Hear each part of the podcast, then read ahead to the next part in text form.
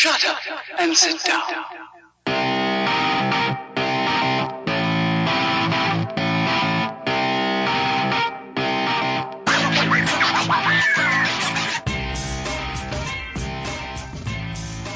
Hello and welcome back to Elite Rugby Bands. It's a podcast about rugby. Joining me today is Ben in Mauritius. How's it going? Oh, well, thanks, and you, Adam? I'm very good, thank you. Um, Alex, he's not going to be here today because apparently he didn't sleep last night. He was watching some guys play some computer games or something of that nature. But uh, we won't hold that against him, even though I was kind of doing the same thing and I'm here. You know, I'm just just just, just putting it out there. Um, Ant, Ant, uh, who is always ready for a chat and is very gracious with his time, particularly on a short notice basis. He's here today. Thank you for joining us, Ant. We always appreciate you dropping in. Yeah, no, it's always always good to chat Yeah, and listen to Ben's rants in first person, especially given the events of last night. Indeed, and also it's good that every now and then we have a pinch of shark quota around us. You know, we- we got the Lions covered, EP Southwestern Districts, Kings. Matt does everything. Um, Lions, so that's good. It's good. Uh, Matt, how's it going? No, not too bad. Uh, I understand you were at Otanico Park on Friday. What? Uh, what Yeah. like school game? First division, K Cup first division. Oh snap! Well, then it must have been the Leopards versus Eagles.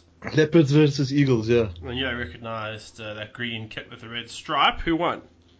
Uh, Leopards, it was 27-25. Oh. With like a last minute penalty. Uh, letting the team down. Letting, letting the team down. But, uh, but well, you can tell Oh, us it's all okay. about it. Yeah, you can, you can I was gonna say the Eagle. My favorite is the Eagles. Eagles eighth man. He's like a heat, big guy, like a beard on him too. So I enjoyed watching him play. Is he is he in uh, in your sights for draft? If he makes the starting squad next year, really doing your scouting. I don't know. I think he might. Is he too? I don't know. He looks almost old. Like he's too old to be scouted. He's like he's like he's peaking at K Cup first division and just going to be like the the war horse there. Alright. No, fair enough. Well, we can get some more of that insight uh, from yourself later, particularly with, with the focus being on this week, the Rugby Championship. New Zealand did what they do best by smarting the Australians and keeping their two grabby, ex- ex- exceptional paws on the Bledisloe Cup. While South Africa went through to Mendoza, it, was, it wasn't Mendoza, right, in Argentina, and um, through some very inept defending, lost, even though we had more of the ball at most of the territory. We're going to chat all about that. Ben, I'm sure you got some hot takes for us. Um, yeah, my I came back from a wedding to watch the Springbok game, so I was pretty like, thank God I was drunk because I think if I was sober, I would have I would have completely lost the plot. I was I was half distracted. I was trying to play play a game of Dota. We had it on in the background. I kept turning around. I'm like, I don't. This doesn't make sense. We seem to be doing well. We're losing by so much. And then I saw some missed tackles, and then all made sense for me. So uh, we look forward to chatting about that. But first off, just a very quick per survey of the news. Starting out, let's see what we have here. Uh, we had a winning start for the home teams in the Currie Cup over the weekend. Uh, we'll maybe chat a little bit about that a little bit later. But Western Province, the Sharks, and the Gold Lions all show they could be uh, forces to be reckoned with in this season's Currie Cup. Uh, Western Province, they held their nerve to beat the Free State Cheers 32 0. At Newlands, the Sharks, uh, and I'm sure you'll be very happy with this, they beat the Bulls 26 10 in Durban, while uh, the Gold Lions uh, hammered Griquas 62 41. So the Currie Cup is underway. Uh, just FYI, it is actually going on. Strength versus strength, so we're told. So uh, we, we shall see. But uh, turning our attention through to international rugby, uh, Thor, he's gotten the Halo signal from Rassie Erasmus. He's, he's traveling on the Bifrost. That's what you said, Ben? Coming from Japan? I know. I kind of portrayed a, a more nerdy side than I would like people to see on the on my media personality. So th- thanks thanks for outing me on that, Adam. Yeah, sorry, but vulnerability is strength, you know, so. Um, Yeah. but they're quite. Uh, cl- cl- cl- classic, classic Springbok rugby. Vulnerability is strength. Yeah, so to to quote Sport 24, Rassie Erasmus has called up an emergency reinforcements in the form of uh, Duane Vermeulen, who he has asked to join the Springboks in Wellington, New Zealand on September 15th, so it's nearly three weeks away, ahead of the squad's test against the All Blacks. that are playing Australia the week before. City Press's sister publication reports can confirm that Vermeulen's Japanese club, the Kubota Spears, will not refuse a formal request from Saru for the club to re- release Vermeulen for this test. This is despite the fact that Spears coach Frans Ludeke had hoped Vermeulen would play in all seven of the most important league games. Uh, this is apparently uh, in light of the fact that Carl Brink and Jean-Luc du Preez are both out of the picture for the Springboks. I think after what happened in Mendoza, it's uh, not a surprise. Uh, we've got a whole bunch of injury guys coming off. Uh, Trevor Nyakane, Cuneo Estes, Vincent Koch, Lood de Jager, Marcel Coetzee, Wibu Nkosi, and Warrick Gelant. And yeah, I know that Faf de Klerk and Franco Moss that they're around for the entire series. Uh, Jesse Kuhl it is thought that he will go to Australia. Uh, guys, I think this is kind of just telling us what we all know that the Springboks need Duane Vermeulen more than Duane Vermeulen needs the Springboks at this stage. Yeah, I don't think that's to many people. I I don't, it's weird though because we're not particularly weak there. Obviously, Whiteley is a very different player to Vermeulen. And I would I would say I, I'm per, I'm personally I'm not a massive fan of Duane. I think he's a bit um, he's a bit of a blunt instrument. But wonder. um, yeah, but but but obviously what we need. Bro, the, you know, the game Yeah, plan yeah. that we're playing is centered around bashing stuff up. So you play Kolisi and, and Whiteley. You know, that you're taking a lot of kilos out of your loose traders. You've got to have Duane to balance out the fact that Kolisi can't steal ball. Yeah, I, I would much obviously uh, I would much rather have uh, Jean-Luc du Preez fit because he's to to to me Duane it's kind of squeezing the last juice out of him like like yeah he'll probably he's he's definitely past his prime and he'll probably be all right in the World Cup but there's no real future for him. I'd much rather have uh, Jean-Luc du Preez but obviously we don't have a we don't really have a choice do we because he's injured. Yeah, so I wouldn't say it's a it's not a particular area of weakness, but yeah, he does seem to to bring the team together quite nicely. So yeah, um, I think having him there would be good. But look, I think we'll uh, discuss that uh, more in depth. I was quite interested when you said Koch. Koch's apparently on his radar and injured. That surprised me because I haven't just heard anything about Koch in the first place. yeah, Yeah, there was a lot the of last noise time- about the start of the year and it just went quiet. Like, then Hmm. Thomas du Toit actually was like, oh, he actually can scrum, so we don't actually need Vincent anymore. So Yeah, because everyone was just talking about yeah, Koch, Koch's planning on moving back and all that. Like Saru wants to coax him to move back to ESA and all that, and then it just went quiet. And now they're saying yeah, he's now, or at least Adam read out now he's injured and he's actually been on the radar the whole time or whatever. Uh, the the last I heard from Koch is remember he had his he had his shirt ripped off in that game yeah. and he was jacked as fuck. And then I think that's where he appeared on everyone's radar. Where it's like, okay, this guy's a fucking monster. We should get him in the Springbok side. Uh, Fuck, he was an absolute unit though. To be fair. No, he, he is a, a meat wagon in, in himself. Some someone who's not a meat wagon is Jake White. Uh, he's having uh, verbal fisticuffs with Victor Matfield. This is also coming through Sport 24. Victor Matfield has hit back at Jake White's claims that he is not yet ready to coach at the highest level. Matfield and former Springbok and Bulls teammate Fourie du Preez were recently mentioned as potential candidates to replace John Mitchell as coaches of the Pretoria franchise, with the New Zealander seemingly set to lead the Bulls and join English defence coach.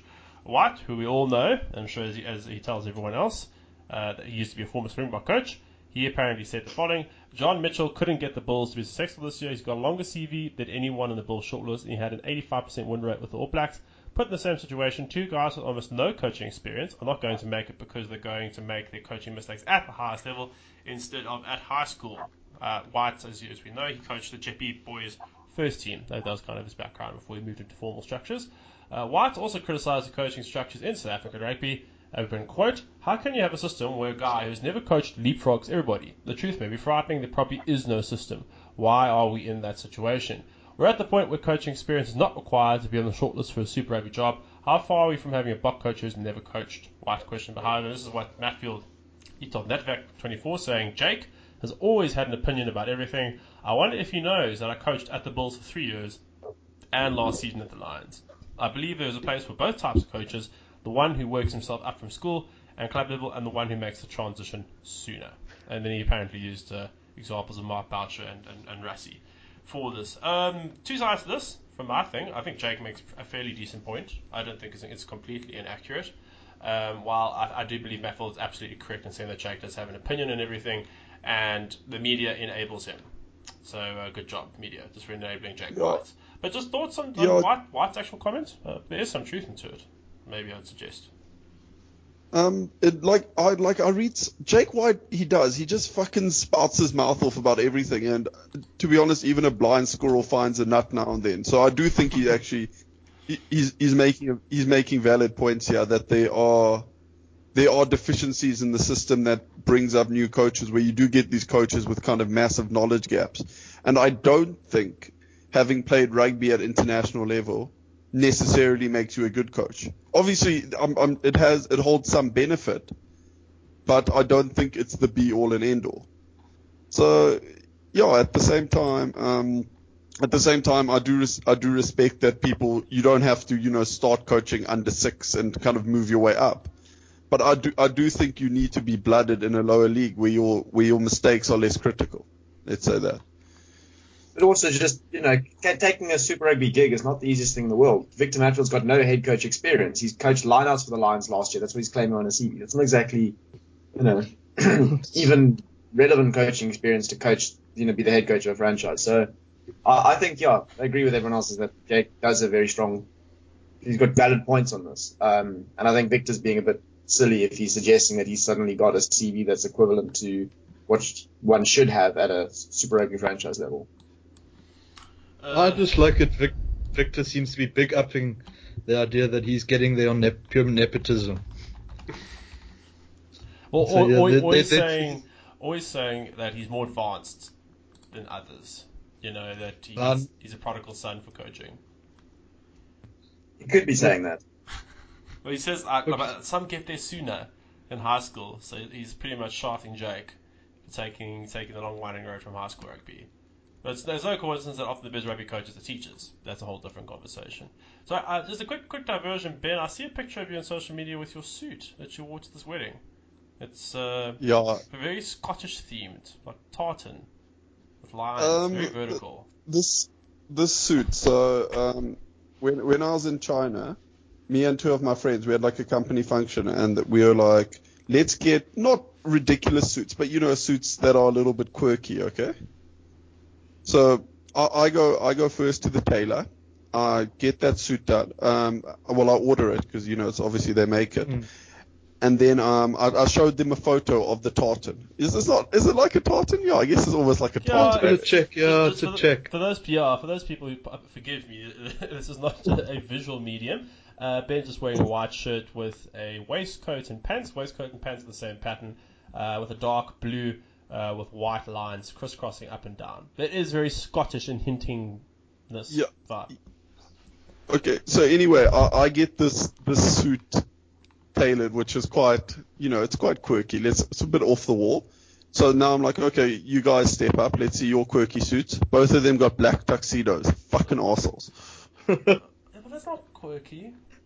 Ah, you no, played it's not quirky. Ben. They, they fucking sold me down the river and made me You get a played suit. yourself, Ben. Yeah, do you know how few occasions there are where I can wear that suit? Uh, so I just I just had to just take that diversion off Jake White. Um, Jake, I had to come make sure that Jake White didn't get more airtime than he deserved. Uh, a lot, a So lot- Yeah, it's- But I, I guess we, we are a mild form of media in a way. it's true. Media, We, media light. And Mild in a way, right. we are giving Jake White the coverage that maybe. Be he- careful, because I mean, if we talk about Jack White long enough, he might just apply to fill in if one of us can't make an episode again. All of a sudden, you'll just check this, this, this other name get added to the WhatsApp group. yeah. Do you think he'll, do you think he'll, he'll volunteer to do it for free? That seems to be his new thing. Where does he get so much fucking money from? That he can just do shit for free? Because surely coaches aren't paid that much. Well, I, He's written a book, eh? yeah. Huh? Well, it's got his biography. Have, have- Yeah. have you read his book? Yeah. No, that's I, I didn't I- even know. I, I wasn't half sure it existed, so yeah, I haven't read it. I have. I've this, is this the one that you wrote just after 2007 Like- World yeah, yeah. The one- that's the one I've read. Schmarks himself. Yeah, that's the one I've read. That was ages ago. Do you think that that's still like on the top sellers list? You think it was ever on the top sellers list? I can't imagine he's dining out on that book too much. nah, Uh, it- cashed in. Well, I, I bought it, so that's one. You're, you're So- funding his, his retirement. Yeah, he got 200 rand off me. But, um, did I buy it? I think my older brother might have bought it. But anyway, um, um, yeah, that book's shit though. Don't buy Jake White's book. Okay. Okay, Well, I'll, well, I'll look for it online somewhere. well, talking about um, cutting budgets. Sorry, that was really bad. Because, you know, he gets like a percentage from each book sale. Uh, but a bit of sad news. Uh, This this came out I think on Friday. Uh, SRAB CEO Jurie Roux, again from Sport 24. There's only so many sites that report rugby. Okay, guys. Um, Jurie Roux, he confirmed on Friday that they had been informed that Namibia's oh this is a German name. I just had a chance here. Velvet Velvet what? What's it? Velvicius. Thank you, Valvicius, uh, will withdraw from the Currie Cup First Division. Open quote. It's unfortunate that Namibian team had to withdraw from the Currie Cup First Division, but our decision was that they have to pay for teams to travel to Windhoek for the home games, which they agreed to, Roos said via a press statement. We've since been informed that they can't do that anymore, and that the Windhoek draft, okay, the sponsor of the Windhoek draft, uh, w- what? Valvicius? Are they vultures? Velvicius. No, Velvicius. It's a plant, isn't it? Oh, well, they got a picture of a bird, like an eagle on there. Well, I wish Alex. This is one of the few times I wish Alex was here. He- He'd be able to tell us. Ooh. One of the few times. will withdraw from the competition, which means that all the remaining teams will now have a bye on the weekend they were scheduled to play the Namibians. Uh, this comes after it was reported early in the week that Namibia managed to raise funds of up to 900,000 rand to carry the travel expenses of teams like the Leopards, Griffins, and Border. Yes, you don't get that's not shared value right there, hey? Uh, when they play in Namibia. the Leopards last Yeah, week. but that Yeah? That's apparently standard practice across the whole first division. Is you the hosting team sort of pays for the touring sides board and all that shit. Yeah. 'Cause I know the leopards were also struggling with it. Well, yeah. Speaking of the But, but, Leopards, but surely, surely it's it's like swings and roundabouts because either way you're going to pay Yeah. the same amount because all Yeah, teams have you- the same number of away games. Yeah. um, but Unless your accommodation is much, much, much cheaper. Yeah, Yeah, because I'm just gonna say I think Windhoek must probably the cost of living and the cost of accommodation, and the flights up there must probably a bit more the than you know. flight's a killer for Sending Yeah, Oaks that's, a, that's an expensive flight. I remember going up for Alex's wedding. I was like, what the fuck? It was like the same price to fly from from Mauritius to South Africa than it was to fly from South Africa to Namibia. I was like, shit. It's like a two-hour flight. Yeah, Yeah, it's, yeah, it's nothing flight. yeah. Um, but yeah, the Leopards last week they indicated their intent to forfeit the point in some of their away matches due to financial constraints. The Potchefstroom and Bas Union was considering not travelling for their away matches against the Namibia Border and Eastern Province. But no, they'll go to Southwestern Districts. I mean, the fuck. The Leopards indicated that this was due to SRAP's recent decision to cut the budgets of smaller unions by 52%. The Namibians were due to host the Griffins at uh, it's Hage. I'm sure it's like I don't know. I don't know how to pronounce these German names. Uh, in Windhoek on Saturday. So, oh, Jesus. Well, a quick quick Do- do you- yes. Do you think this is a bit sort of like um, rena- uh, like reactionary, just to be like, oh, you're cutting our budget, so now, like, surely they could make a plan. Come on, and also like, Obviously. who who budgets to the extent that basically when the competition starts, suddenly they're like, no, we have no money. Like, surely there's more for. I saw this coming. Yeah. There were a couple of reports that came out in the last two weeks about how they were trying to raise funds, and I saw one that said that they'd got up to 900,000. That a couple of external sponsors had, had found some money to keep, get these guys, you know, to pay for the accommodation and stuff. But I assume then it's got to the point where they just didn't get enough, and now they've had to pull out at the last minute. But Yeah. Um, Yeah, but I mean, two weeks ago. but a quick quick sidebar. Um, but it is quite late. More, more on the on the broader point, the fact that the so Leopards have had the smaller unions have had their budgets cut by 52 percent. Maybe this comes from a guy who, who's based in, in, in a massive metro. But uh, the smaller unions have, have shown time and time again. Maybe there are exceptions. I don't know if to the full extent um, that they don't know how to run themselves. They're just um, giant uh, cash vacuum cleaners, in a sense. Uh, like you've seen the, the, the troubles at Border, the troubles at Boland. Uh, I'm sure the Griffins maybe have had issues. I don't know, but I'm, I haven't been quite against it because SRAP has been needing to cut the fat for a long time, and all that all that extra 48% was good for was for uh, rallying votes at exco meetings and uh, committee meetings to to. So I have a very negative view of the politics in South African rugby. So I don't feel that bad for it, personally speaking, because at the, at the end of the day, if you go, you'll likely be playing for a big union anyway. You know, some guys might fall through the cracks uh, in terms of selection and pathways, but generally speaking, your bigger unions are going to pick up uh, 80, 90% of the players. Western Province 60%. Uh, then they'll have those players picked off, which is pretty standard. They'll go to like the Sharks, The Bulls. or the Bulls, you know, or even the Lions. No, the Lions pick off the Bulls, so we're kind of feeding off the scraps of the scraps, in a sense. Um, the Sharks have the academy, which uh, I've been told, Andrew, you can pay for to go to initially. Yeah. Yeah. Really?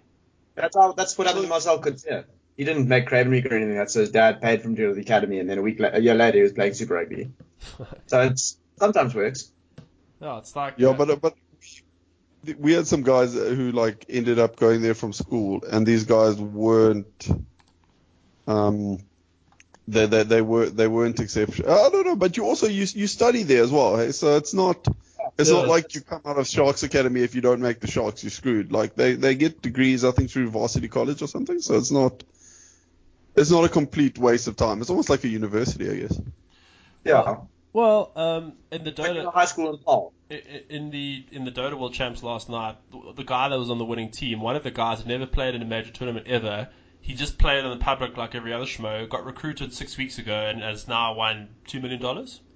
So you know, I guess the Sharks Academy is that place. You know, it's like SA's got talent on the rugby field, sort of stuff. I know we actually, I know we actually workshopped some names for for an SA Rugby talent show, didn't we? There there was quite a few. We had quite a few good ones in the WhatsApp group some time ago. Yeah, sorry. Uh, they, they were the, uh, audience. Audience, trust us on this. They were very, very clever, very witty. The puns were spot on, but No. we've forgotten them all. I just know one of the Yeah. tests was was um, uh, trying to stop me or vice versa, something of that nature. Since I've never played rugby, so you know I, I'd be the litmus test if they're completely crap or not. I think.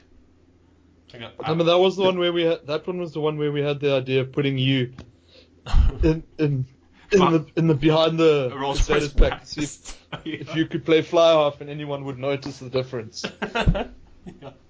Sorry. Um, yeah, I'd watch myself do that. It, it'd be truly awful. But uh, yeah. Anyway, uh, moving on. Let's see what else. What else going? Oh, someone asked about Danny Cipriani. Personally, um, Danny Cipriani's special charge by the RFU was upheld in the late hours of Wednesday night, only for the Gloucester and England Red Fly to escape any further punishment. The 30-year-old arrived at his RFU disciplinary hearing in Bristol mid-afternoon. This is, uh, came out this week. Following his arrest in Jersey last week. I mean, Jersey's a tax haven island. What what on earth is there to do on Jersey? Uh, before finally leaving five and a half hours later, having been found to have brought the game into disrepute, Justice Cipriani pleaded guilty to common assault after an altercation with a bouncer outside the St. Uh, nightclub in the early hours of Wednesday, 15 August, and also pleaded guilty to resisting arrest. Was fined £2,000 by Jersey Magistrates Court and ordered to pay £250 compensation to a female pol- police police officer who was left with a bruised arm and marks on her neck, and was also fined £2,000 by his club Gloucester after they decided to take internal action against the former Wasps halfback. So, uh, and I know he played over the weekend. So I think, but the Yeah, argument charge in- of blah blah blah. Okay, I won't go any further on. So let me get this straight. He gets arrested, fights the police and bounces, but gets fined a total of barely a fight. It's, Four from what I read, it's barely a fight. He pushed the dude. four, he pushed the bouncer and Oh, pulled on the bouncer's tie, and then a cop arrived, and then the cop, and then he sort of just grabbed the cop's arm. That's obviously the bruise, and they pushed as well. It was it was a nothing fight, to be fair. So, so he, so you think the fine of four thousand two hundred fifty pounds in total is uh, inappropriate? It's too harsh. No, Look, No, but no, for someone like him, he's got a he's got a habit of doing it, so you may as well try and deter him by having that sort of thing as a harsh deterrent. Yeah. But then for RFU to step in when the matter had now been handled by both the court system and his internal club, the RFU is just trying to I don't know draw a line in the sand where they shouldn't they don't need to be.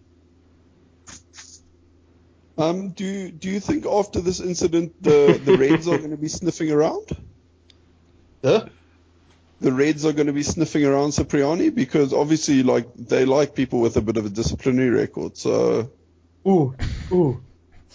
Sorry. No, but the problem is the problem is the the Reds the Reds management will sign him and then Thorn will throw throw a hissy fit and then he'll be playing club rugby with Quade. Oh yeah, that, that would be a lethal club That'd rugby fun. team. C- Cipriani could play fullback. Yeah, exactly. It'd be potent, Actually, no, but no. I like Car- Karmichael Hunt will be playing fullback. So I guess No, Hunt Cipriani will have to play twelve. Hunt twelve. can play 12. Yeah, Hunt can play 12. I'm sure Hunt can play 12 from his league Yeah, he days. made probably debut at 12 after never playing 12 before in his life. Just Actually, that's, cla- that's classic Australia. I'm surprised he even had played rugby union before they stuck him in there. No, do you know what that is? That that's that's cocaine confidence, guys. I've got this. Put me in the inside. Checkers the entire week. Karmichael, you sure you can do this? Yeah, no, it's cool, coach. I've got this. Can- I can can play I just- 12. I'm the best in the world.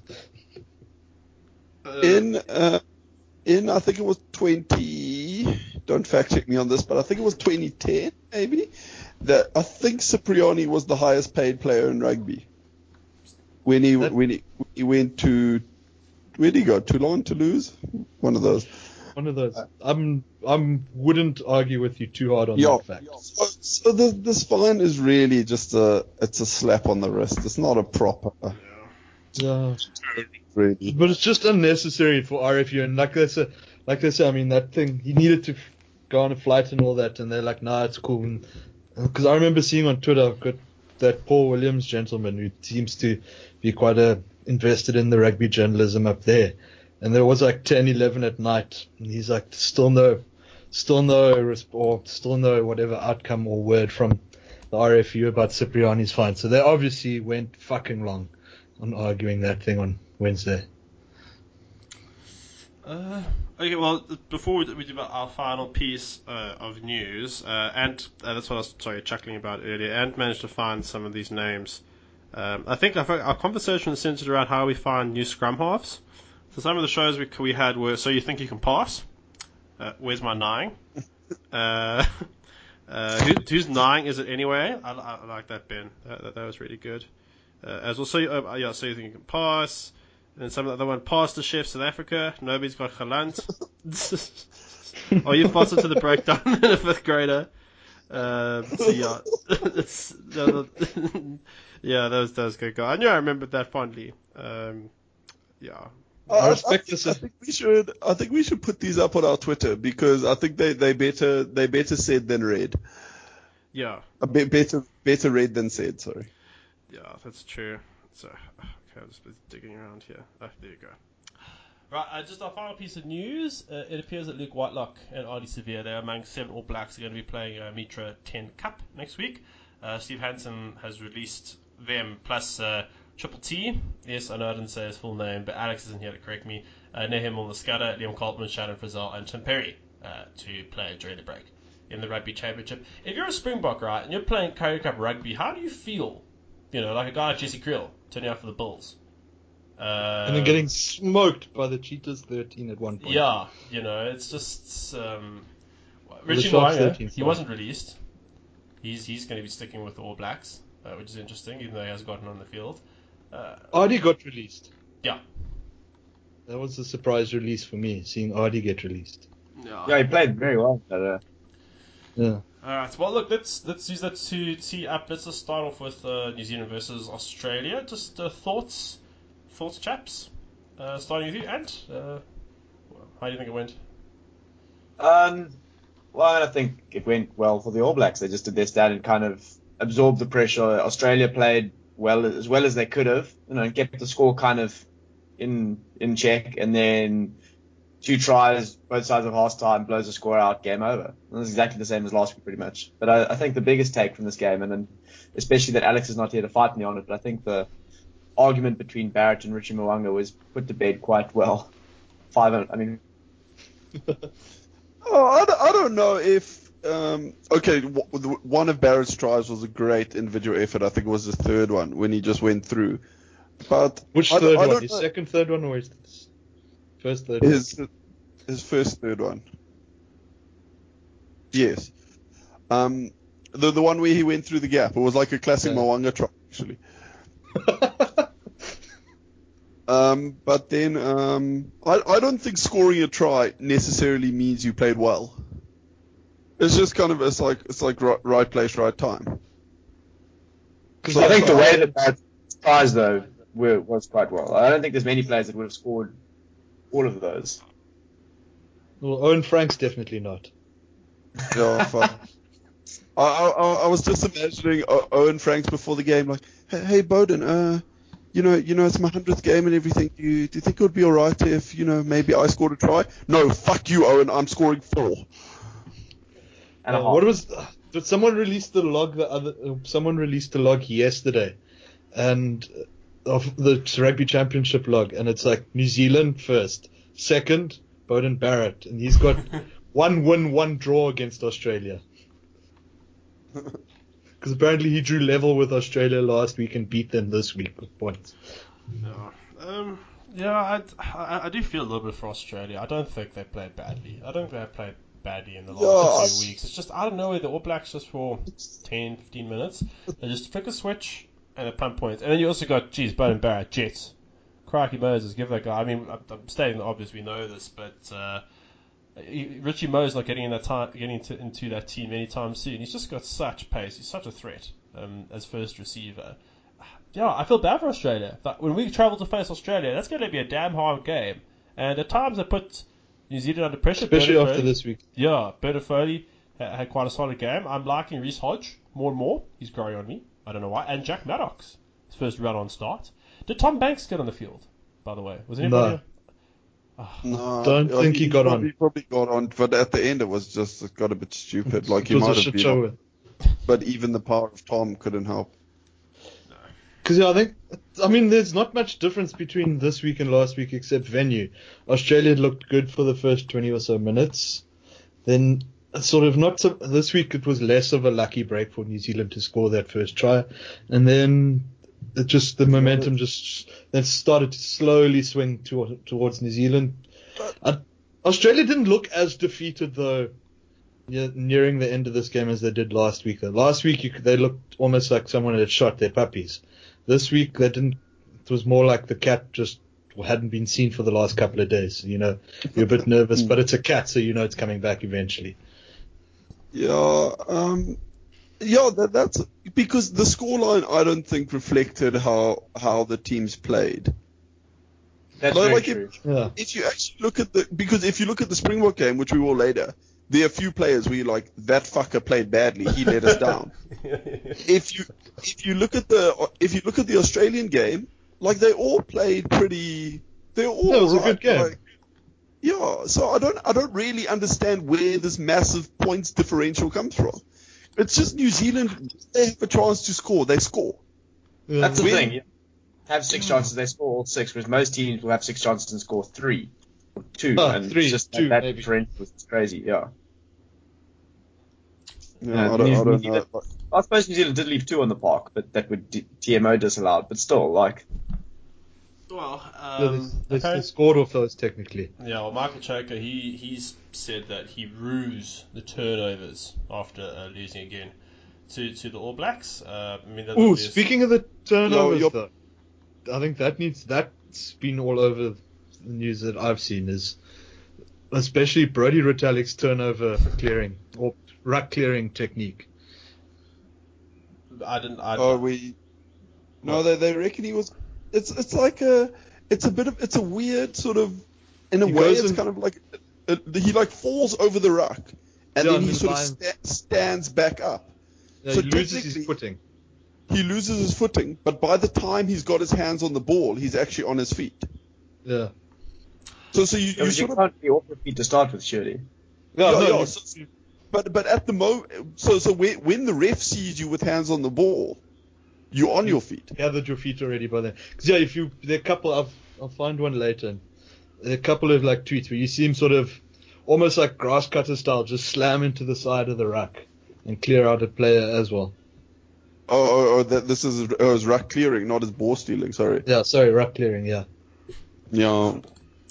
Um, No, it's like, but it's a, like rucking. It's such a funny because there, there were a lot of uh, when they were Then- getting the Australians guys for they're like, no, you're playing the player like through the ruck.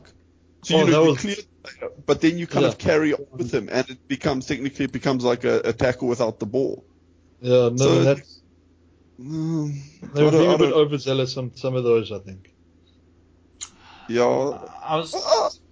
I thought Wayne Barnes was alright actually. And he's yeah, I've seen a lot of guys bitch about him, but he kept the game was you could watch the game because it wasn't stopped every five minutes, and what he let go on the one side, he let go on the other side, sort of fairly as well. I felt. I, Like I, I like sides- it when Where it's was refing with, with a lot, a lot of talking, but I don't like it when refs call players by their first names.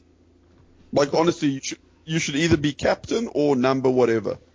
Yeah. Like I don't like it where he was like, "Come on, David," or look and look, or even talking to the New Zealanders, he was like, "No, David, David Pocock was over the ball." You don't say that. You say Seven was over the ball. It's part of the, like you have to be detached as a ref, and that's that's part of the way you do it. It's, it's not even New Zealand Australia. It's black and gold or yellow.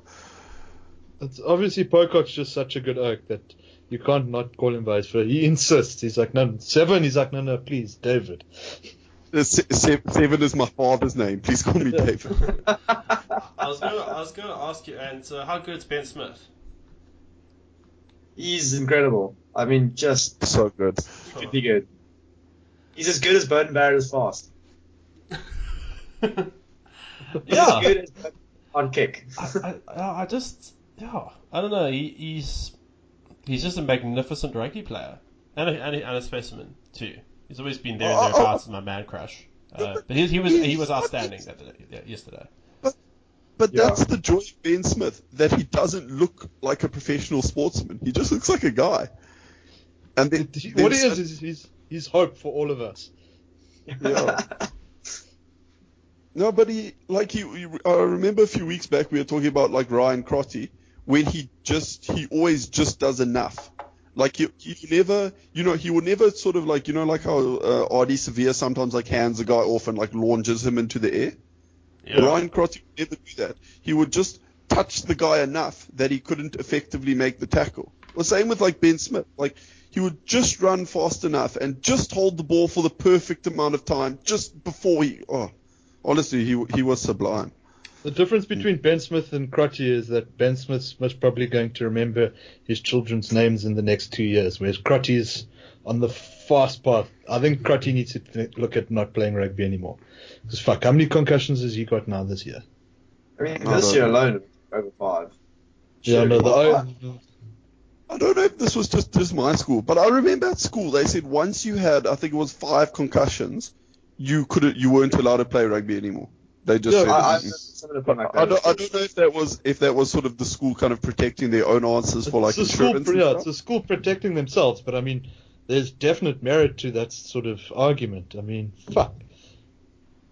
I, I worry Crotty's going to Chris Benoit his family any minute now.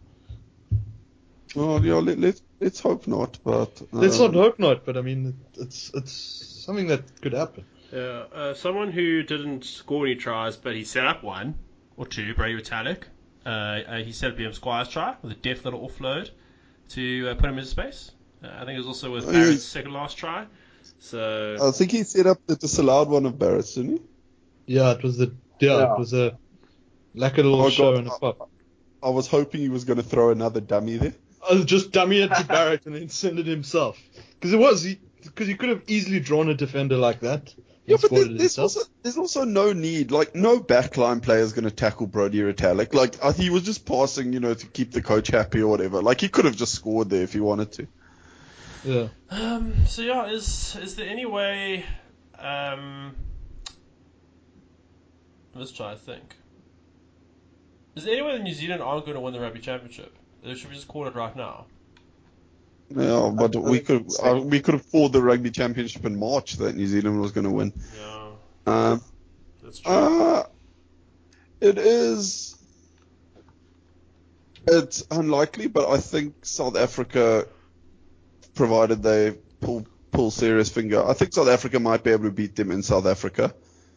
But obviously now South Africa lost to Argentina. Like I can't see, I can't see New Zealand not winning the rugby championship. Let's say that. yeah. Mm. Um, and Yeah, just- 'cause- yes, sorry, sorry, Ben. I was, I was about to say because I, I don't think Argentina can beat New Zealand even in Argentina. No. I was going to have a quick point about that. Is, is how many people do you think are still viewing Argentina as Argentina from like a few years ago and not as like the resoundingly rejuvenated Jaguars from this year? Like, Many. I think a lot of Super Rugby teams went to Argentina this year as well, feeling like, oh, it's the Jaguars, it's chill. You know, I mean, all of our teams lost quite convincingly. Like, I think under Ledesma, I think they are becoming a more difficult ch- challenge. yeah. No, no, they're, they're they're they're a good side, but um, like there's a difference between a good side and New Zealand. Yeah, no, no, for sure. For sure. yeah, like a, like a, like a, a massive difference. Uh, are there any, any further points you want to make about New Zealand, Australia? It was, it was it just it was literally as expected. I thought David Pocock had, had a solid game. Freddie was good. Kurtley Beale was a lot better. Uh, they seem to cope without Folau, but Folau definitely makes them a better side. I do wonder who was playing at six. Uh, it wasn't Rodda. It was Tui. Tui, I thought yeah. played quite well actually. Like, yeah, like Tui I, had a good game. I was quite critical of Tui. I don't know on the pod or if just you know in my own head just hating on Tui. You know while I was at work or something. But he's actually Just he's sitting stepped there up. quietly thinking, Like- fuck. He's he's carrying well. So oh, I was, I'm I'm quite impressed with Tui. This he's definitely stepped up his game from Super Rugby to international rugby. Yeah, and I think Australia can also be a lot more like after last week's game. They, you know, they had a lot of big things to point at. Their scrum was horrible. Their lineup was horrible. This week, I think they did improve on a lot of those that facets. It's unfortunate that it didn't translate into any difference in the scoreline, but like at least Yeah. their basics better. Um, uh, do you know who I actually haven't wasn't very impressed by was was Hooper. Yeah, I think Like- he needs more rugby. But I, I don't know because he's to me he's just he's just a shade of Pocock and everything. Like like like like Pocock's definitely playing better than Hooper at the moment. But Yeah, They're what, playing what, different games. Like what, what Hooper has on Pocock is his pace. But Yeah. I haven't seen Hooper actually have a decent a decent kind of open field run in ages. So I don't I really think Cooper is his work rate. I mean, at one stage he made he was the first person to make the tackle four tackles in a row. Yeah. Like he gets through a ridiculous amount of work and he creates the space for Pocock to make turnovers. So the, the Yeah. two of them done really, really well and that Hooper moves around the field far more than any other player. And he So can make the tackle and other guys can get back over the wall. So Hooper's not as much of a turnover specialist as I think he previously was. He's more, more now kind of a very electric Mostert. Yeah, yeah, he's like a workhorse. Yeah, I guess so. Um, do you know who I wasn't super impressed by was Kieran Read. Like, I don't think he he was very absent that game. Like, do you, do you remember anything Kieran Read did? No, but maybe he's like the emperor He's- of the intangible, though. He's No, focusing on his not, like, a lot upcoming time cricket he game. just- he was just sort of he was just sort of chilling out on the wing, and maybe he was giving Australia a chance. Be like, okay, listen, let them have a crack at us with 14 players. I'll rest for a while. But yeah, I don't. I don't know if he um, if he had the best game, but yeah, he's very good. He is. He is. Uh, uh, let's let's move on through to what wasn't so good was South Africa's performance um, in Mendoza. Just to quickly run through some of the statistics before we start hammering down uh, on Rassie's team. Uh, meters run. Uh, Argentina 400, South African 578. Kicks from hand 23 to 18. South Africa always second, by the way. Passes 98 to 200. Runs 91 to 169. Possession 39% to 61. Territory 34% to 66. This is just from um, ESPN. By the way, tackles 169, of which 133 were made. We made 90 tackles, uh, but only uh, actually completed 64. So we missed 36% of our tackles. We won 85, 17 of 20 lineouts and uh, 5 of 7 scrums. Conceded 11 penalties to 12 and kicking ratio 50% versus 71. So on the stats, South Africa's lacquer until you get to tries. Four tries to three, three conversions to two, one penalty to zero. Um, yeah, so And a drop goal. And a drop goal, yeah. So overall, it's just a shit show. Yeah, Nicholas that drop goal was cheeky as fuck. I Yeah. enjoyed it. Nicholas Sanchez. Was- was a I, cheeky- I, I'd like a drop goal, eh? A Like- drop goal's a nice way to just say fuck you and then just puts over three. Because like, we tired enough. that's a very good place to kick a drop goal from. Sort of that um, kind of 40 out, 45 out. Because Yeah, they you're not really giving up a try scoring opportunity at that point. Because if you're in the 22, going for a drop goal, it's a bit like giving up on the try. But Yeah. that uh, that feels where where you should be kicking drop goals from. That No, no, kind of kind of 40 to Or- or 50 meters. 60. If you've Yeah, got or front you- stat. You just France Yeah, look, staying 65. I'm sure. I'm sure Boffelli could dro- do a drop goal from 60. He's Yeah, kicked but. I've seen. Boffelli's a stallion, eh? Yeah. Yeah. And Delguy's a fucking whippet. Jeez. Um, so uh, overseeing the, sh- the ship the, the, the, the shipwreck, um, Francois Louw, I think he's got to go. He he's not really No. doing anything well. He was misaligned on defense, and I kind of feel like he's kind of hitting that point where he, he's 33, heading on 34. Um, he's not quite up to scratch. And look, credit to, us, to to the Argentinians, by the way. They did play very well, and they took their chances just like New Zealand did. But even in the second half, where South Africa were quite dominant, we weren't really able to get over the line and just be what's the word clinical to use that overused term. We just weren't clinical compared to No, no, we, we were we were impotent on attack. oh, massively Yeah. imp- impotent. Uh, yeah, and yeah. So you just said yeah. You had something to add there.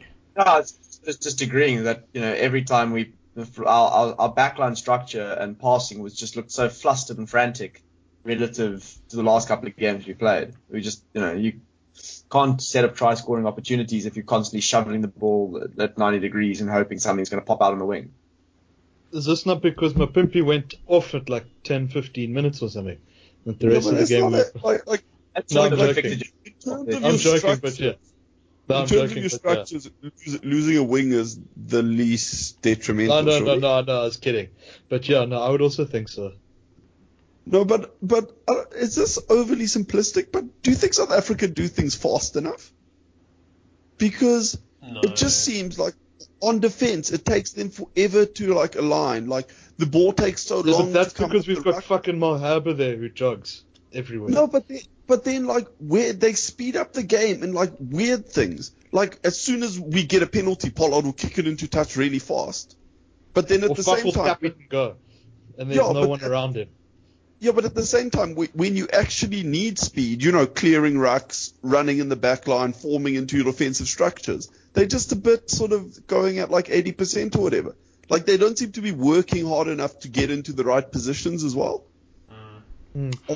I don't, I don't, I don't know. Maybe, maybe it's um, maybe it's because I was just hammer drunk and I was seeing the world in slow motion and there, are, you know, four of every player on the field. But Yeah, you Yeah, were like- at one point we I were just worried. There is an element of what you say, yeah. Particularly on defense, it just seems that the guys they they they fanning fast, but not fanning smartly to where they should be. So then they end up, they end up having to readjust when the ball's already moving, and that just means that you're going to end up taking the wrong guys, and there's going to be space out wide, which which has kind of been the problem for us since the start of the year. Yeah, well, we talked about it. We talked about it last week. How um, once we, when we sort of um, scramble defend, like New Zealand, once they've made that scrambling tackle, the rucks form, then they set their defensive line set. But for us, it just seems to take for fucking ever to to kind of gain any semblance of kind of structure again. So yeah, um, I don't know. I was I was very disappointed with the defense. Yeah. And also Malherbe must Mal, Malherbe must fuck off. yes. Yes. Mm, I don't think anyone will argue with you there. Um, and Vili, uh, Willie le Roux, I mean, you heard Nick Mallett's comments uh, at halftime. He was uh, wanting to play non-contact rugby. I know defensively he was poor. Uh, the one try, Defensively, you've got to play us a couple of times, yeah. he, I mean, he and was just he, soft. look, he wasn't the only one. I mean, we missed one third of our tackles, uh, which is absolutely shocking. Which is uh, a commitment issue. I don't know. I always feel like when uh, when we travel away to Argentina, the players just aren't as motivated as when compared to playing Australia and New Zealand away, uh, excluding last year's debacle against New Zealand. I don't know. There always seems to be a case of players switching off, or not playing to their potential. I know that we won last year, or did, didn't we? Did we lose last year? We won last year. Yeah, yeah. One bonus point last year as well. Yeah. I mean, but it's, it's some. It's the best, a great example. Last last week he played his first game for the entire year. Fire and brimstone, 80 minutes, just dominating everything. This week was subbed after 50 with a yellow card in the middle and just was absent and just was like just was completely not in the game mentally. It's because they brought in think- Lavanini. Lavanini. Do you, He's, do you think he he's kryptonite. do you think he got subbed because of the yellow card? Rassie was worried about a potential red. Uh, That wasn't my thought process. I just thought he was just subbed because he wasn't even in the game. It wasn't because he was tired. Like, is what I mean. Yeah. He played 40 minutes of rugby. Yeah, he was just Yeah, yeah, he was behind, behind the place or whatever. I don't know. I, was a tactical sub actually, for the card's sake. I don't like um I don't like Pieter-Steph du Toit and Mostert on the bench. No, and um and. RG Snyman. Like like I like both of them, but I don't. I think the the whole the joy of Pieter-Steph du Toit is that he covers flank and lock. Why go and put another lock on the bench then? Because now you, like, yeah, now we. You you, you sort of make you, you're making the whole point of Pieter-Steph du Toit kind of redundant then. Because Peter Yeah. Steph Toy only covers one flank as well. Yeah. Exactly, Oh, it's the complete opposite of what he's doing against the English series, which was having Notshe, who's like one of the lightest, most mobile Lucy's we've got, but is also versatile, and Yeah. swapping him out with the heaviest, least versatile Lucy we have in Peter Steph. And Notshe had a. He's don't know if you guys saw. Did, did any of you see the uh, the province game? I could see the first half, and the second half, the TV was a whiteout. Yeah. Okay. Yeah. That. Yeah. Because Notshe had a bit of a blinder there actually. Yeah, no, he played very well. I suppose there's Yeah. quite a lot of good performances in the Currie Cup. I don't know if we're going to get to that later, but Notshe played well, and Augustus, which was quite cool to see. Yeah. Yeah, like I, I, hope, I hope he does well. He's like I remember him at I think it was SA Schools or like I was Uh, like under shit, this 20 last year played the tournament. Yeah.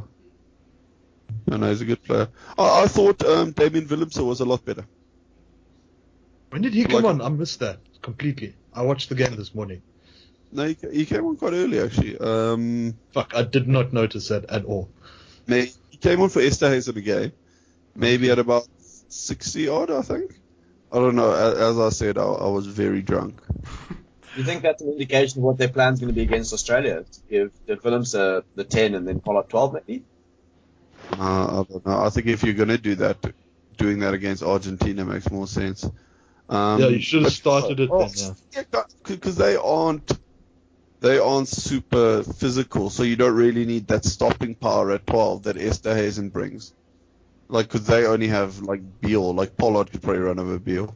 Yeah, Feels exactly. likely to- You've Foley, Beale, and then you don't even have Kuridrani or Kerevi. You've just got Hodge. I mean, he's a big unit, but he's not know, a Yeah. Fijian. Like, that's not the most imposing backline. And Folau's out.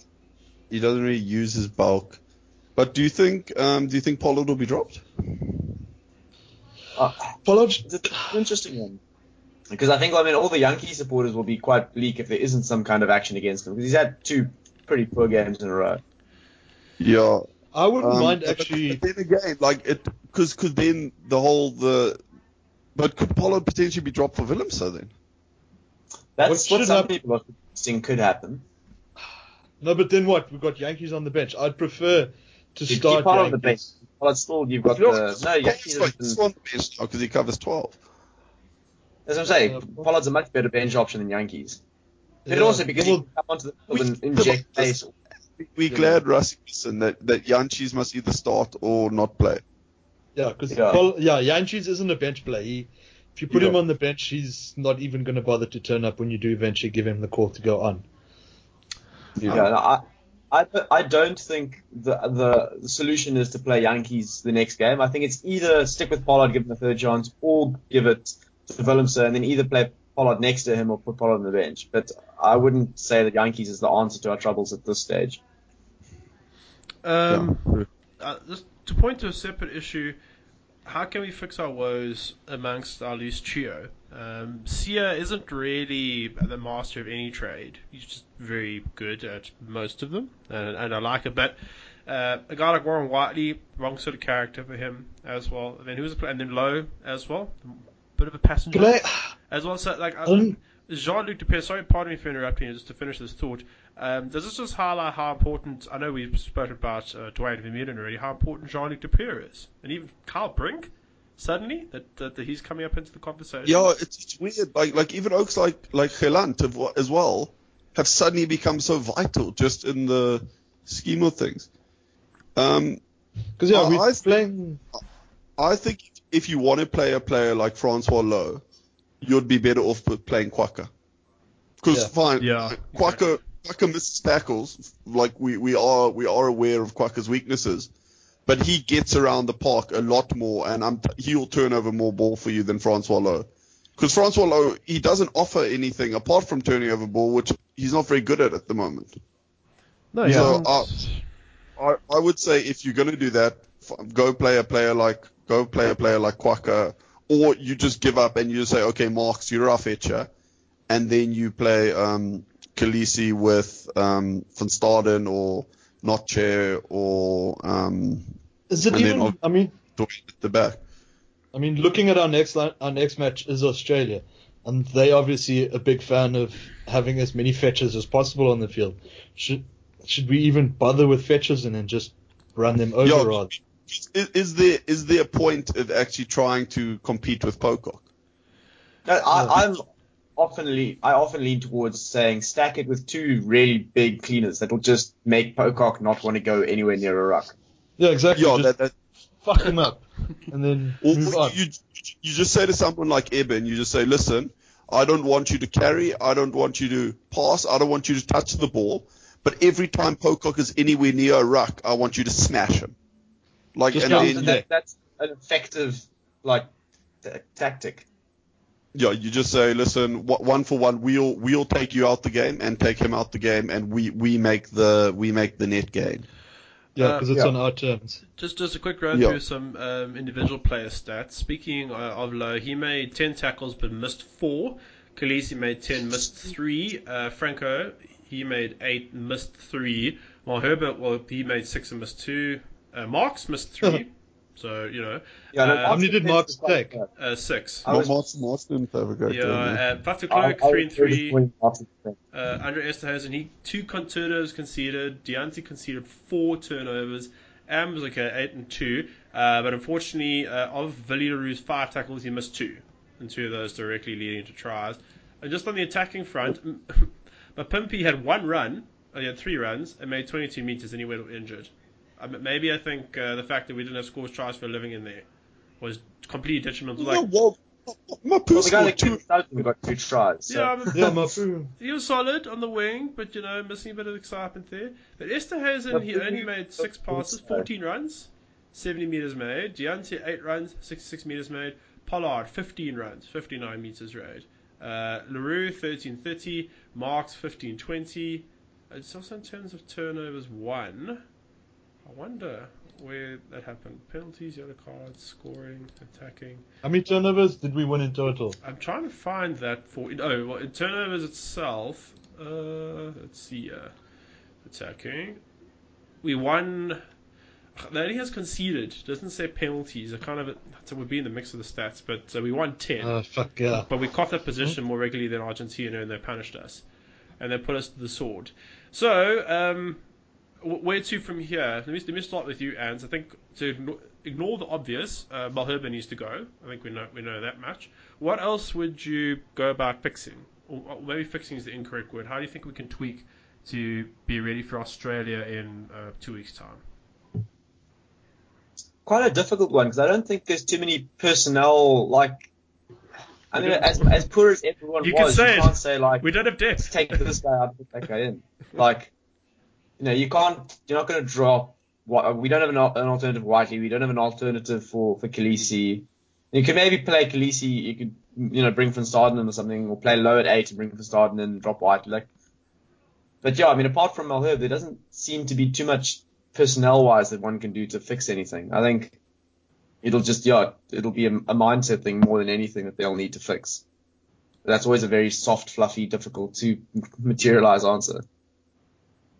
Yeah, it's a it's a difficult thing because I, I don't think we should just throw everything away now. Like even the best teams have bad games. I'm not saying we, we are the best team, but um, And New Like- Zealand doesn't really have a bad game.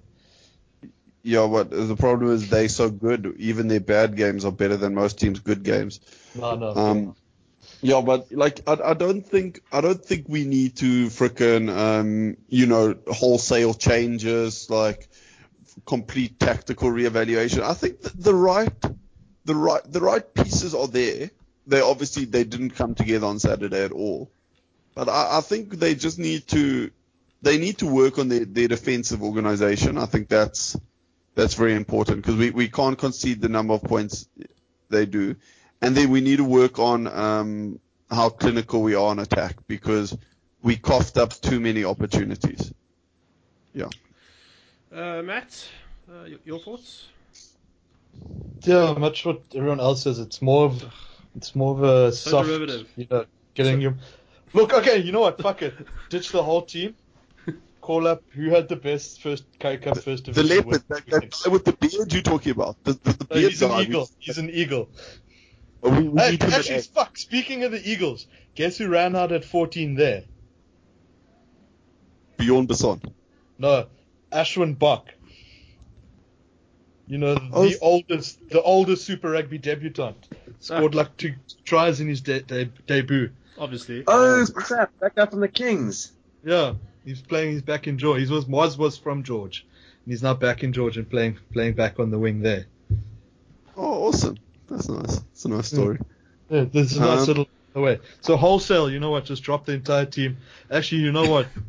Call in well Wichita. They're not they're not busy right now. And they've obviously somewhat match fit. So call up the Welwitschias and have Namibia run out for us next weekend. I'm sure most of them have, most of them have SA passports anyway. Yeah. So there we go. There you go, Adam. Something different. Thanks. So that- Uh, yes, Ben. I don't know if it was the commentating or the refing, but the commentators kept on going on about um, the tackle assist was stealing the ball and that shouldn't be. A, what was that actually happening? Or do you, do you think they? Because the, the the commentating was horribly biased. Like it was it was shit basically. I wasn't pay. I didn't pay attention too much because I obviously didn't notice when Willemse came on. So I don't think I was. I somehow my ears weren't working this morning, so I didn't hear much of that. Yeah. Did you guys notice anything with the with the tackle assist stealing the ball and not showing daylight and? Because the commentators went on about it like three or four times, like just complaining. I mean, I saw one or two instances where it was like borderline, but I wouldn't have made a big thing of it. They, Wouldn't and have then, been the uh, reason we lost. And then remember, they kicked up a big fuss because Creevy received treatment on the field instead of going off. Ah, but when, when I- for, I- for I what don't his know. first blood, his first blood or whatever. He's got that thing around his head, like. But I feel, that- I don't know. The comment, it seemed just very like petty and angry, and like a little, there was like spoiled brats commentating because shit wasn't going their way. So what I you're don't saying know. is we were commentating Australian style. Yeah, basically, like I was very disappointed. Hmm. No, but um, I did Creevy though. What there was that one comment. Uh, no, I said it in the group where the one time I was listening where he was receiving treatment and Barnes comes up. No, ugh, Gardner comes up to him and he's like, "Are we going to play on?" And Creevy just looks up, of course, while he's getting Uh. his head strapped. Um, uh, gentlemen, are, are there any other further comments uh, we'd like to like to make? I think we've covered a fair amount of ground. We could perhaps uh, leave it there. Any, any anything else? No, no, I think, um, I think there's there's a there's a lot of room for improvement. Because I, I think I would I would be more frustrated if I was um, Michael Cheika because in, in my opinion Australia played quite well and still got hammered. Like like I couldn't see how it could have gone much better for Australia. But Yeah. but at least Yeah. Russ at least they got you know fine the Springboks lost, but there were very clear areas we lost because of what because of X Y Z. Australia, I think they will they would battle to find areas that they need to improve on going forward. So I think in that way, I guess it's it's positive that the mistakes are quite obvious and they seem like things that can be fixed. Yeah. Uh, yeah, my my uh, comment I think will. I look, I'm very interested to see how Australia do when they travel to Argentina. I think they'll also give us a fair measure of where Argentina's development is, how how shut the box really were, and also where Ar- and where Australia are uh, as well as a team. Otherwise, uh, I just like to see Richie Mose play a game, man. Shit, you know, just just give a guy a break. That's that's all I want. I'm not asking for much. Uh, and He, he, might, he might play when they go to Argentina because it makes Probably. sense to not send your whole squad. no, you'll, you'll Hmm. definitely play. Uh, I mean, that, there were fun rumors about what Rassie was planning to do on a similar vein, like send half the team to New Zealand like three weeks in advance, so they're acclimatized and stuff. Oh yeah, I think Rassie's not doing that game anymore. Nah. Uh, No. Well, yeah, he doesn't have the he doesn't have squad depth to do it. huh? nah. And final final thought from you? Yeah, no, I, I very much echo Ben's sentiment in the fact that there's lots of stuff we can work on. Um, it's stuff that we've known we've kind of needed to work on for a while, but yeah, I mean, Cheika's situation is much worse because they worked on their stuff from last week, were better at it, and they still got hammered. So, like, where do they go? Yeah, that's and I true. suppose it doesn't bode well for us when we go to New Zealand either. No. Uh, Matt, instead of a final thought from you, uh, I just want to ask that uh, will you be at Ot- Outeniqua Park next week? It's clearly your presence. Uh, no, the they're not playing next week. Uh, They're not playing next. They're playing the seventh there though. I might be there on the seventh. Uh, who's there on the seventh? Um, uh, I think it's the Griffins, so it should be a gimme. Nice. Hey, I was born in Welkom, bro. The Griffins are my third team. Well, they're my number When one. I was a, team. what I watched when I was a kid in school. I think the Eagles pumped the Griffins like a hundred and something nil. So I've always got no time for the Griffins. Yeah, how the Griffins even got, got a union there, I, I, I, I do not know. Okay, that's going to wrap it up for this episode of Elite Rugby Banter. Uh, Aren't, aren't we doing? Aren't we doing SuperBru? of Oh, yeah. Well, Well, there's oh, no shit, yeah. Currie Cup. Yeah. Cup Oaks, yeah. Yeah. I've got it open. But yeah, I got a First game. Yeah, well, actually, yeah, you could do it. You, you, could, you could just punch it in for us. Are we doing Currie Cup? No, they're only like three games, Adam. Don't stress.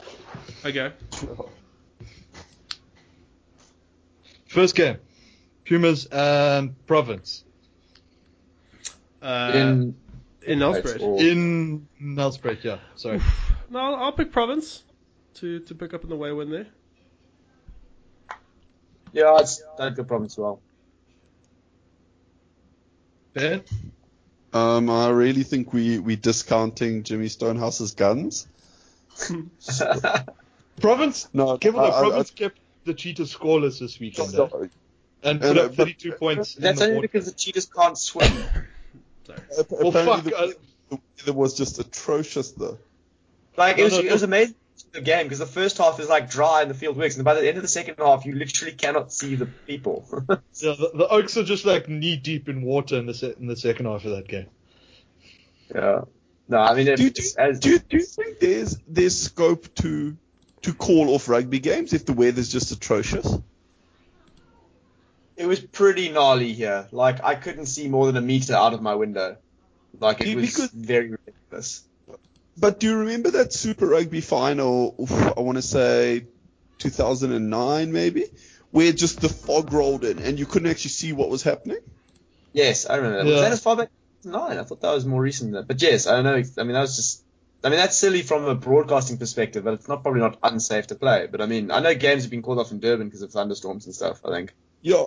But, but but do you think because like like snow as well? I remember when I when I was in England, games used to get called off because of snow because the field just like froze basically, so it was like playing on concrete.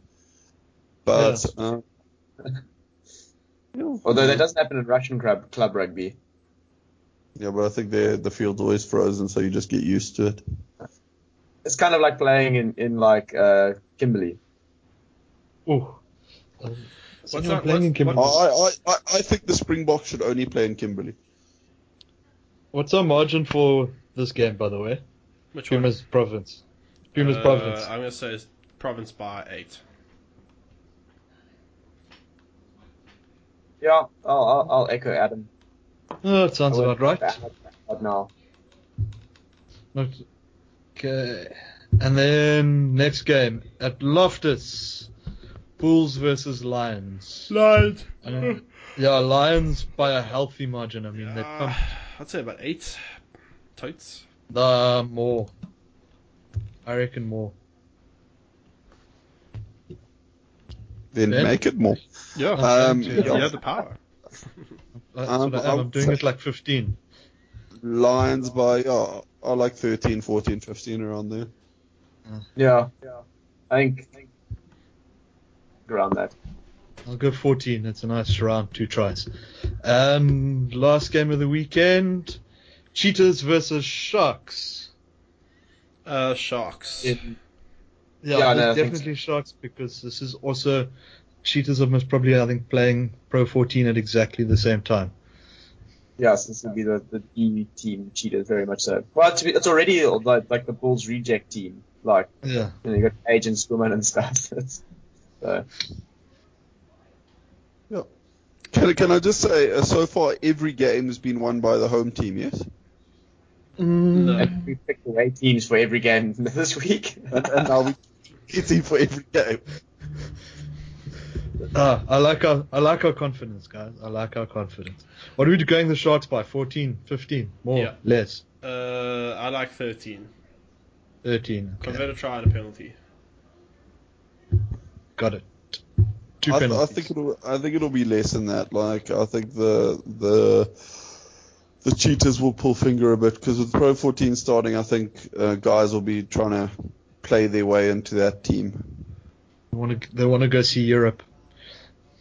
Yeah, I'd say eight, nine. Okay. I'll make it nine. Seems a reasonable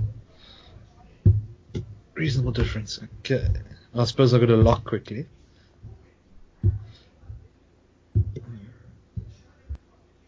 And last one. Hit refresh, Adam Star. See if we've got any sort of updates on. See if anyone's actually. Pi- oh, guys are picking. Okay. Um, province seventy-two percent pick province to win, and we sort of just to the lo- lower end of the distribution of points. Sixty-one percent picked Lions. We didn't pass the middle of the points distribution, and we're smack bang in the eighty percent that picked the Sharks. So we're not being completely outliers by picking the away side in all the games. Yeah, no, we seem to be comfortably with everyone, and we're not that far off on our margins either from what everyone's been. We're sort of hovering around the middle. So we truly are representative. Yeah, for a change, for a change. Um. Okay. No, I didn't. Are we? Is that it now? Clearly, I I'm think an, so. I'm an unreliable Unless narrator. Unless you want to do the Pro 14 quickly, and that's a lot more games. No, by the looks no. of it, everyone, everyone's a lot this of weekend. guesswork as well, I think. Yeah. Nah, nah, nah, nah, nah, nah, nah, nah, nah, nah, nah, nah, nah, nah, nah. Okay, okay, can I leave it there? Sorry, I just I just Yeah. didn't know what to say. Yeah, you can kill it there. Just literally on the nah, just Oh, poof, okay, okay. hard cut, finished. Okay, well, um, well then, yeah, that that's gonna wrap it up for this episode of Elite Rugby Banter. If you have listened to this point and all my nah nah nah nah nah, thank you very much for listening. Um, let's see, I've already thanked you. Have I thanked you yet for joining us? You, you thanked me to join at the start, so you can No, just ignore no. me and I'll. But Keep the- it riding. Keep, but- keep riding that wave. Adam. Yeah, yeah, exactly, yeah, and paddling away. Uh, Matt, thanks as always uh, for being here. I, you never thank me, so this is a special one. So thank Ob- you. Obviously, and uh, Ben, uh, nice one uh, uh, as always. Thanks, thanks for being here. Well, thanks for having me on. Nice. Uh, yeah, that's gonna do it. Uh, you can catch us on SoundCloud, Acast, and Apple iTunes Store. And also, this will be out. When is this? Monday? Sunday? It will be out Sunday soon. today, Uh, if you have made it this far, thank you very much for listening. We will catch you next week.